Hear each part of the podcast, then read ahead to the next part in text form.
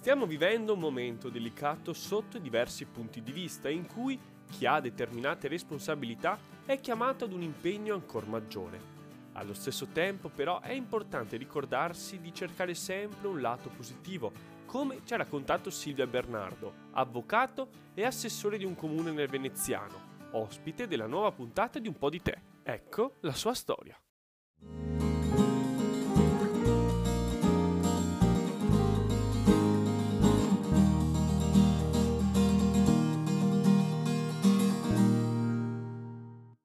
Benvenuti ad una nuova puntata di Un po' di te, oggi in compagnia di Silvia Bernardo. Allora, chi è Silvia Bernardo? Adesso lo, scopriremo insieme a lei. Innanzitutto la saluto. Ciao Silvia, è un piacere averti qui. Ciao Andrea, ciao a tutti voi della rubrica Un po' di me. Ecco, vi faccio i miei complimenti perché è veramente una rubrica entusiasmante, è sempre interessante, è sempre ricca di contenuti variegati ed è sempre bello sentire, ascoltare sempre nuove storie è proprio bello, ci si sente proprio a casa. Grazie per i complimenti. Oggi infatti è un po' di, di, me, hai detto giusto, perché oggi la puntata è dedicata a te che ci racconti quello che fai e quello che sei. Allora, prima domanda per rompere un po' il ghiaccio è cosa vedi quando ti guardi allo specchio? Innanzitutto dipende dall'ora in cui mi guardo allo specchio.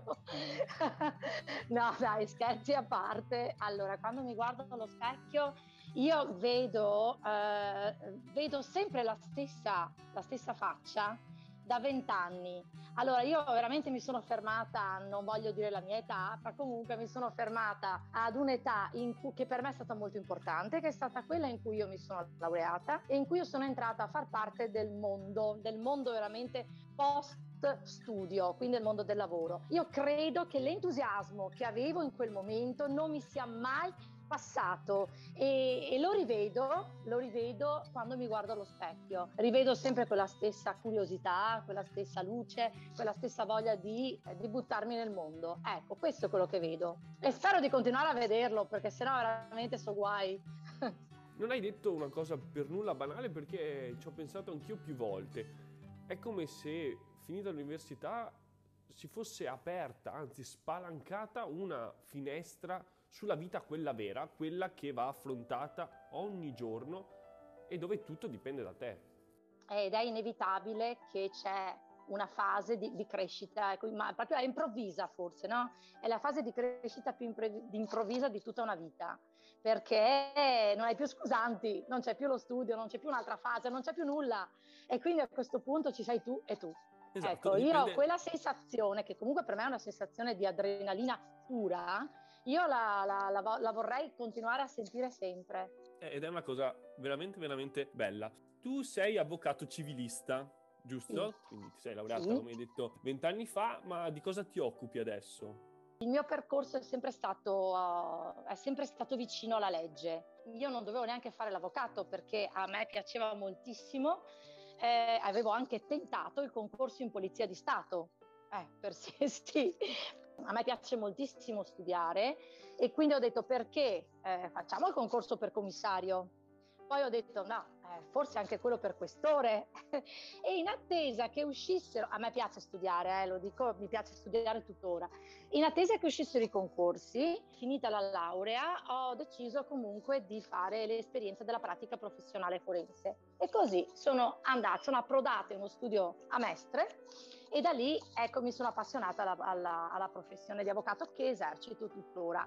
Ecco, dall'avvocato da cui ho imparato tutto, ho imparato prevalentemente il civile e eh, ho visto qualche penale pesante, per cui all'inizio mi ero un po' allontanata dal penale, un po' urtava un po' la mia sensibilità, però adesso invece la maturità ti porta effettivamente, la professione ti porta effettivamente a conoscere anche quell'aspetto e sempre un penale collegato al mio civile. Prevalentemente sono civilista. Beh, quindi quando guardi alla tua esperienza col senno di poi non puoi che essere soddisfatta perché magari è stata impegnativa, sì, ma è stato molto bella, giusto? Sì, sì, io non mi sono mai scoraggiata. Allora, eh, la professione non è che arriva così, io non sono, non vengo da una famiglia di avvocati e quindi effettivamente ho aperto lo studio ovviamente con tutte le incognite, non è facile Ecco, però mh, io sono anche una che si accontenta. Io penso che nella vita ecco, bisogna sapere accontentarsi.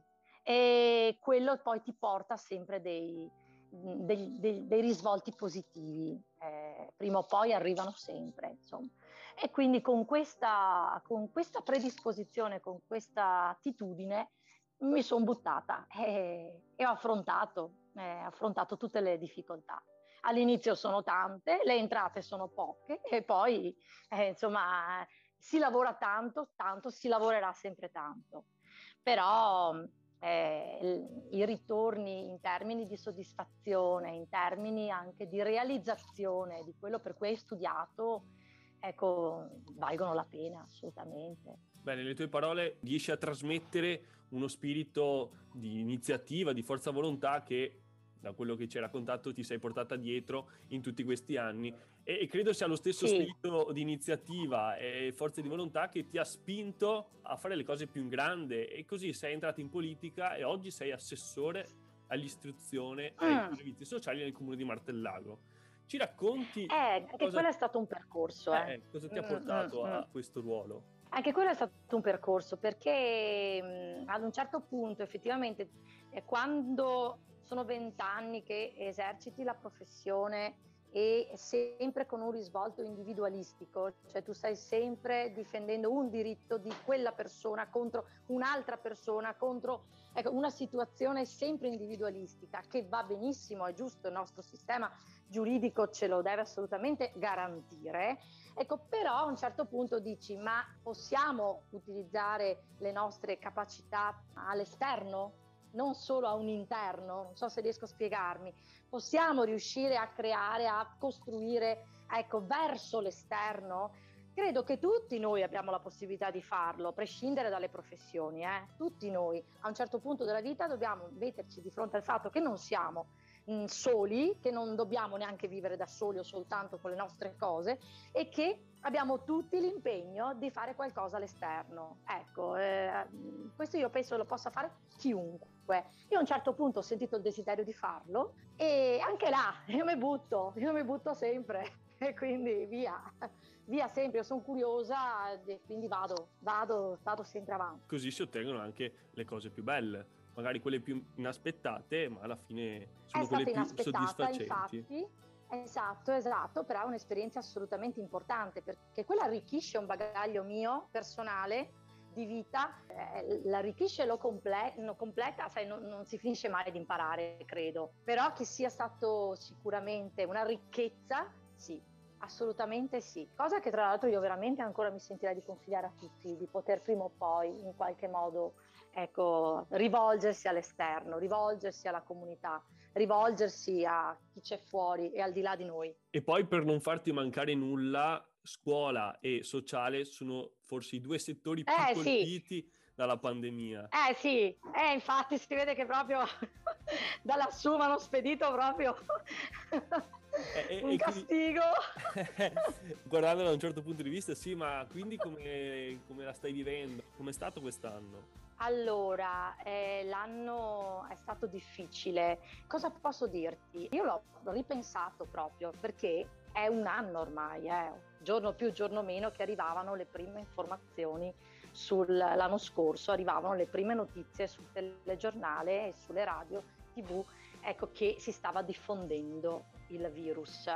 Ecco, io credo di non aver mai avuto momenti di, di sconforto, di panico come un, eh, l'anno scorso ad un certo punto dove ho ricevuto appunto una telefonata che mi stava mettendo mi stava informando sostanzialmente che era arrivato anche a Voe Uganeo, se ricordate tutti, insomma vicino a noi, e quello è stato secondo me il momento in cui ho provato un vero e proprio senso di panico. Ecco, lì l'ho provato veramente perché è durato dieci minuti, ecco, ma sono sicura che era quello, il senso di costrizione alla gola, costrizione allo stomaco e senso di impotenza totale, quello mi ha preso per dieci minuti. Poi noi abbiamo delle risorse incredibili, tutti noi le abbiamo queste risorse e, e è inevitabile che eh, qualcosa, il cervello ti spinge a reagire, sempre, sempre, basta solo, basta solo ascoltarlo.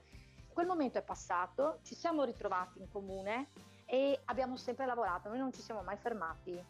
io ho una grande fortuna di avere uno staff, di avere eh, dei collaboratori eccezionali, ecco, che eh, lì hanno dovuto reinventarsi tutto, perché noi stiamo vivendo tutti, eh, stiamo vivendo in tutti i settori e in tutti i lavori, noi stiamo vivendo un'epidemia, una pandemia che non ha alcun precedente storico, quindi noi non sappiamo effettivamente come affrontarla. Non c'è uno storico che ti dica va bene fare quell'azione piuttosto che l'altra.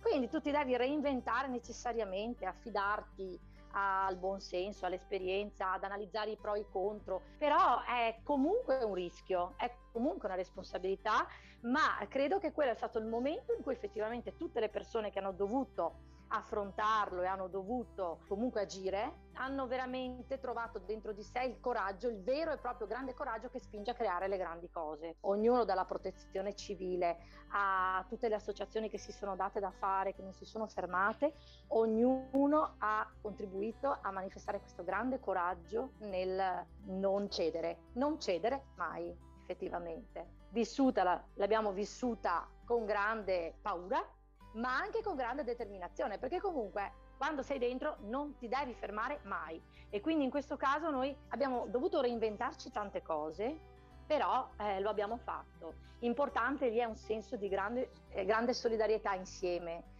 Ecco, e lì nessuno può stare solo, eh, non si può affrontare questa cosa da soli. E, e questo ha arricchito ancora di più il mio rapporto, la mia esperienza, la, la mia crescita personale ho voluto vedere un aspetto positivo in una negatività che ci circonda, in situazioni drammatiche che abbiamo vissuto. Ecco, questo ho voluto assolutamente ricercarlo, perché se non mi do un senso positivo, no, basta, dobbiamo ricercarlo, è possibile, è la nostra linfa. Esatto, cioè cercare un aspetto positivo, anche un appiglio che possa darci un po' di speranza, è l'unico modo per guardare avanti. E questo che dici, tra l'altro, è importante proprio per i ragazzi. Ecco, certo. io ho anche la delega alle scuole. Eh, per, e loro, loro sono i più coraggiosi in assoluto perché si sono trovati a dover veramente reinventarsi la loro infanzia, la loro preadolescenza, la loro adolescenza in una modalità proprio che è contro natura, quello di essere separati, divisi, di non poter andare a giocare, di non poter è contro natura questa cosa, eppure hanno dimostrato, e io ora sono orgogliosissima di questa cosa, hanno dimostrato di essere mh, presenti, consapevoli, responsabili, coraggiosi, veramente coraggiosi. Si può parlare di adolescenza mutilata e anche esperienza scolastica mutilata, lasciami passare il termine. Sì, Ma sì. secondo te come può rinascere la scuola quando tutto questo finirà o se può rinascere la scuola in una maniera nuova? Credo che eh, questa è una cosa che ho, ci ho pensato parecchio perché poi io, io, anche guardo qualche altra esperienza scolastica, no? Ecco, delle realtà circostanti, un po' così anche per vedere un po' le reazioni, le esperienze, se ci sono delle innovazioni che magari io possa apportare anche per il nostro territorio. Allora io mi sono fatta un'idea, mi sono fatta l'idea che questa pandemia che ci ha inevitabilmente portato a, non, a, dover sacrificare le presenze, a dover sacrificare la possibilità di stare insieme nel mondo scuola, anche, anche per gli stessi docenti. È stata una grandissima prova di responsabilità e di coraggio e che io ringrazio perché abbiamo dei docenti meravigliosi, credo che sia arrivato il momento però che la scuola adesso si evolva, deve evolversi, cioè deve, deve per forza adeguarsi ad un mondo che ha dovuto adattarsi a delle circostanze velocemente. E invece la scuola, io non sto parlando delle nostre, sto parlando proprio del mondo scuola in sé, generale, certo. a livello generale è ancora indietro quindi eh, dobbiamo investire sulle tecnologie, dobbiamo investire su un certo tipo di scuola digitale, che non significa dividere i ragazzi, ma significa dare delle possibilità di apprendimento veloce, rapido, istantaneo, concreto. Ci sono delle esperienze, eh. ecco, e è chiaro, lì dobbiamo fare un salto mentale, eh, che deve andare a livello appunto centrale, non, non, non, non assolutamente non, parlo delle nostre realtà locali naturalmente, ma parlo proprio del mondo scuola in sé mi piacerebbe pensare per i nostri ragazzi di dare una scuola diversa, anche nei programmi, nei programmi di studio stessi. Questo ha, per forza inevitabilmente ci pone di fronte al fatto che forse dobbiamo cominciare a rivedere il tipo di didattica che stiamo eh, da anni che stiamo insegnando, che è quella che sono cresciuta io e che io ringrazio perché mi ha dato delle formamenti importantissime, ecco, però eh, andava bene 40 eh sì. anni fa. La società eh, evolve. La società evolve. Io, io, mm, veramente ho questo sogno, mi piacerebbe questo sogno di vedere eh, la scuola effettivamente evolversi. Sì, sì, sì, sì, per i nostri giovani, eh, per i nostri giovani assolutamente, quelli che portano avanti le civiltà del domani, le comunità del domani.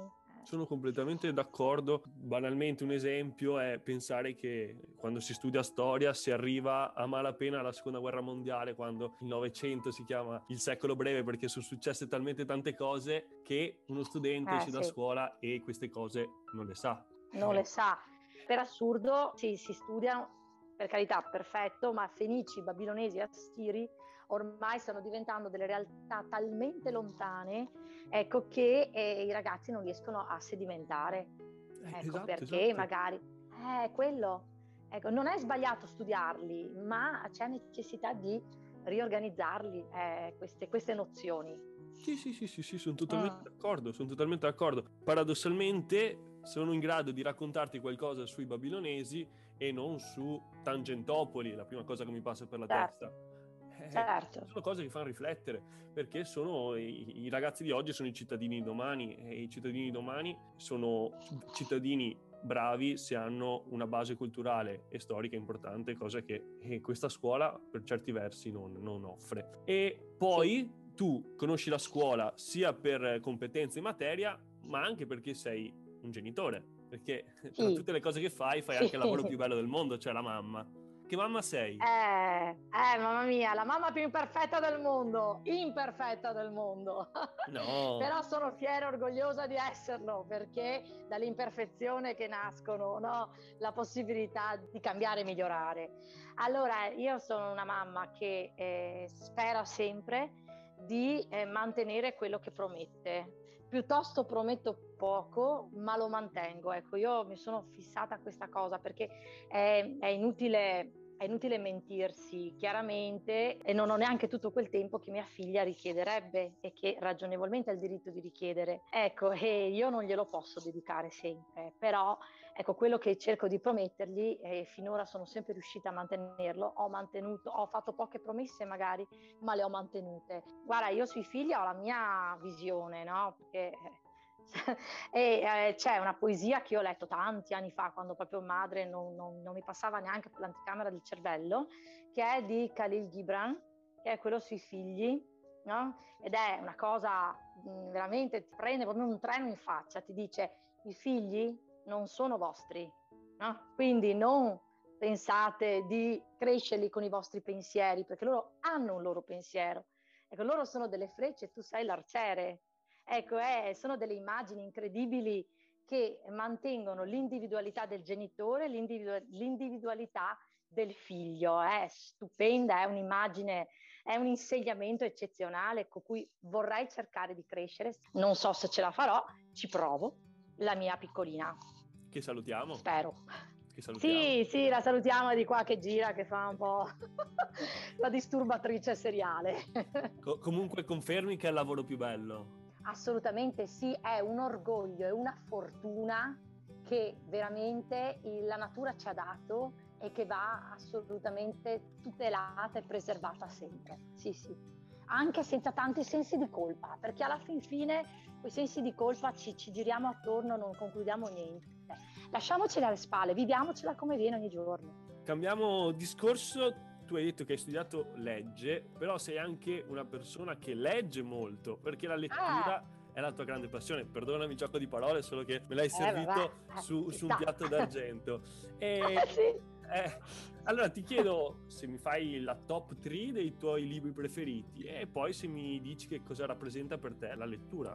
Allora, eh, siccome io mh, ho un brutto difetto che non riesco mai a star ferma, ecco, neanche con la mente, e io purtroppo dir dirti una top 3 mm, faccio fatica perché leggo veramente di tutto e ci sono mh, autori magari che mi piacciono, ecco, ma non libri particolari che mi piacciono. Ho una, una certa simpatia ecco, per gli scrittori russi, quello sì, sì, io là mi ci ritrovo, non so che cosa sia, io. però tutti mi piacciono, Ecco, mi piace Bulgakov per esempio, no? c'è, c'è, un testo meraviglioso, mi fa morire da ridere ogni volta che lo leggo, che è l'uomo cane, non so se, se è, è, co- è, è, fenomenale, è, è, una cosa alla fine del mondo, però mi, mi, sono letta anche Guerra e Pace, mi sono letta anche Dottor Givago, cioè sono tutti belli, ecco, mi sono letta Simone Montefiore ultimamente, mi piace Gabriel Garcia Marquez, eh, mi piace l'Allende, la Isabella Allende.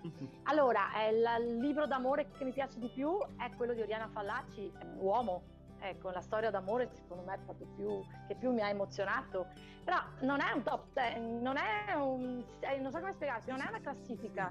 Hanno tutti per me la stessa importanza, cioè i libri a me devono trasmettere emozioni e sensazioni.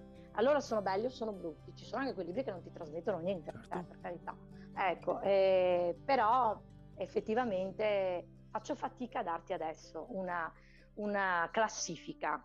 C'è un libro che ho ordinato qua di recente, no? Eh, eh, e che leggerò e poi, poi ti dirò se mi ha trasmesso l'emozione che si chiama La felicità profuma di muffin al cioccolato, non so se lo conosci. Sì, ne ho sentito, ne ho sentito parlare, diciamo così. Però, Però siccome ne ho altri cinque prima che devo finire di leggermi, allora poi poi metto quello, ok? Va bene, e se vogliono leggerlo anche tutti i nostri ascoltatori, sono, sono eh, certo. a farlo. Assolutamente sì. Quindi ti ringrazio per questa marchetta non concordata.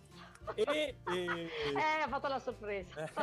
Quando si parla di libri, noi dobbiamo essere avidi di leggere tutto. Vero, tutto, confermo. Leggere, leggere è veramente una cosa bellissima. Vorrei avere più tempo per farlo. Invidio chi può perché eh, sì. davvero eh, ti apre un mondo anzi ti apre tanti mondi. Eh sì, la lettura a tutti i livelli secondo me aiuta, aiuta sempre ad essere aperti alle sensazioni esterne, alle emozioni esterne, ai messaggi che l'esterno ti invia. Ma anche la Silvia Bambina leggeva. Sì, sì, sì, sì, confermo, giuro. giuro, io, io, andavo in, libre, in biblioteca a San Dona di Piare, perché io sono originaria di lì, ecco, con la tesserina e il primo libro che mi sono portata a casa, ero ancora alle medie, è stato Guerra e Pace, quattro tomi, il eh, bibliotecario poverino mi ha guardato che diceva questa non mi ha anche detto perché all'epoca si usava di tenerli non più di un mese, mi ricordo, no? Dicevano i libri in prestito, eh. ho detto vabbè ma se vuoi tenerlo anche più di un mese non importa. ma io gliel'ho riportato entro il mese. Beh, complimenti. e, e, che bambina eri invece? Solitaria, mm. davvero, giuro, solitaria. Solitaria, però contenta della mia pseudo solitudine, non la, non la vivevo come una, una cosa un difetto o eh. una cosa negativa, no? Eh, il, mio, il temperamento mio comunque è piuttosto tranquillo, quindi piuttosto riservato, quindi forse un po' È una bambina solitaria, riflessiva, sì, quello sì. La lettura è stato il mio mm, elemento di contatto e, e, e la bicicletta, ecco, io avevo solo, avevo quello. Bello. Eh. La bicicletta la lettura un po' noiosa, niente no, di che. Anzi, no. eh, perché con la bicicletta e i libri puoi andare dovunque. Quindi... Eh, ma è vero, eh. guarda, che, eh, guarda che se tu ci pensi, sono due robe veramente molto poco. Una bicicletta e un libro, ecco, è tutti alla fine è una cosa che è di accessibilità abbastanza diffusa. Eppure io mi costruivo le giornate, ero contenta, certo. ma contentissima. Libri e biciclette sono anche sinonimo di libertà. Ah. La bicicletta puoi andare sì. dovunque e i libri... E il libro apre e spalanca la mente. Esatto, sì. esatto. Sì. È vero, non avevo pensato a questo accostamento praticamente l'ho, l'ho, fatto in pratica senza neanche pensare. Esatto, beh. Hai risolto un trauma infantile. esatto, un po' di te serve anche a questo. E adesso magari ne, ne viene fuori un altro trauma infantile, spero di no, perché eh, hai qualche rimpianto quando ti guardi indietro? Quando mi guardo indietro, mm, un rimpianto, nessuno. E allora eh, non, ci, non, ci, sono traumi infantili, quindi no, questa ce la siamo no, tolta senza problemi. A me è piaciuto fare il percorso di studi che ho fatto, mi è piaciuto fare l'università che ho voluto fare, mi piace fare la professione che faccio, ho avuto la fortuna di diventare madre, non ho assolutamente nessun rimpianto. Eh. Per, ora, no, per vediamo, ora, la, vita, la, vita, è lunga. Eh, intanto godiamoci quello, quello, che è senza avere rimpianti. Allora, procediamo spediti con eh, la rubrichetta del, di un minuto di te, ovvero questa botta e risposta di domande dove tu devi rispondermi con la prima cosa che ti passa per la testa. Partiamo? Okay. Vai. pronta. Allora, descriviti con tre aggettivi. Um, aiuto. allora, curiosa, sensibile e sono un po' perfezionista. Devo anche chiederti il tuo peggior difetto. Eh, appunto. allora, il mio peggior difetto è che eh, fatico a perdonare. Il tuo piatto preferito? Pizza, pizza forever. Il tuo cantante preferito? Ultimo. Ti piace cucinare? Moltissimo. Il piatto che ti viene meglio? I risotti, tutti. Eh, sì, anche gli gnocchi, eh? Anche gli gnocchi. Li faccio in casa rigorosamente. Il viaggio più bello che hai fatto? Mauritius. Il tuo film preferito? È Schindler List. Mare o montagna? Mare. La prima cosa che ti viene in mente quando ti dico relax? Libro. Silvia, ti ringrazio. È stata un'intervista che secondo me ha regalato degli spunti davvero molto interessanti, poi riguardanti vari aspetti della vita. Io ti ringrazio, non lo so, vuoi fare un saluto a tutti i nostri amici ascoltatori? Assolutamente sì, io, io auguro veramente ad ognuno di noi di riuscire sempre a lavorare per ricevere più emozioni possibili. Dalle emozioni che riceverete, qualunque esse siano, ricaverete sempre degli insegnamenti. Eh, non abbiate mai paura di ricevere anche emozioni negative perché c'è sempre la possibilità di trasformarle in positive e quindi io vorrei tanto che tutte le persone possano vivere sempre, delle, sempre emozioni, sempre, sempre, sensazioni da soli o anche insieme, in, anche in comunità. Ecco, Grazie. allora con questo messaggio io ti ringrazio Silvia per essere stata nostra ospite. Grazie a voi dell'invito. E ringrazio tutti i nostri ascoltatori che ci hanno seguito. L'appuntamento è alla prossima settimana con una nuova puntata di Un po' di te. Ciao ciao! Con entusiasmo e ottimismo, Silvia ci ha offerto diversi spunti su cui riflettere con l'obiettivo di tornare ad emozionarci e dare valore al nostro tempo.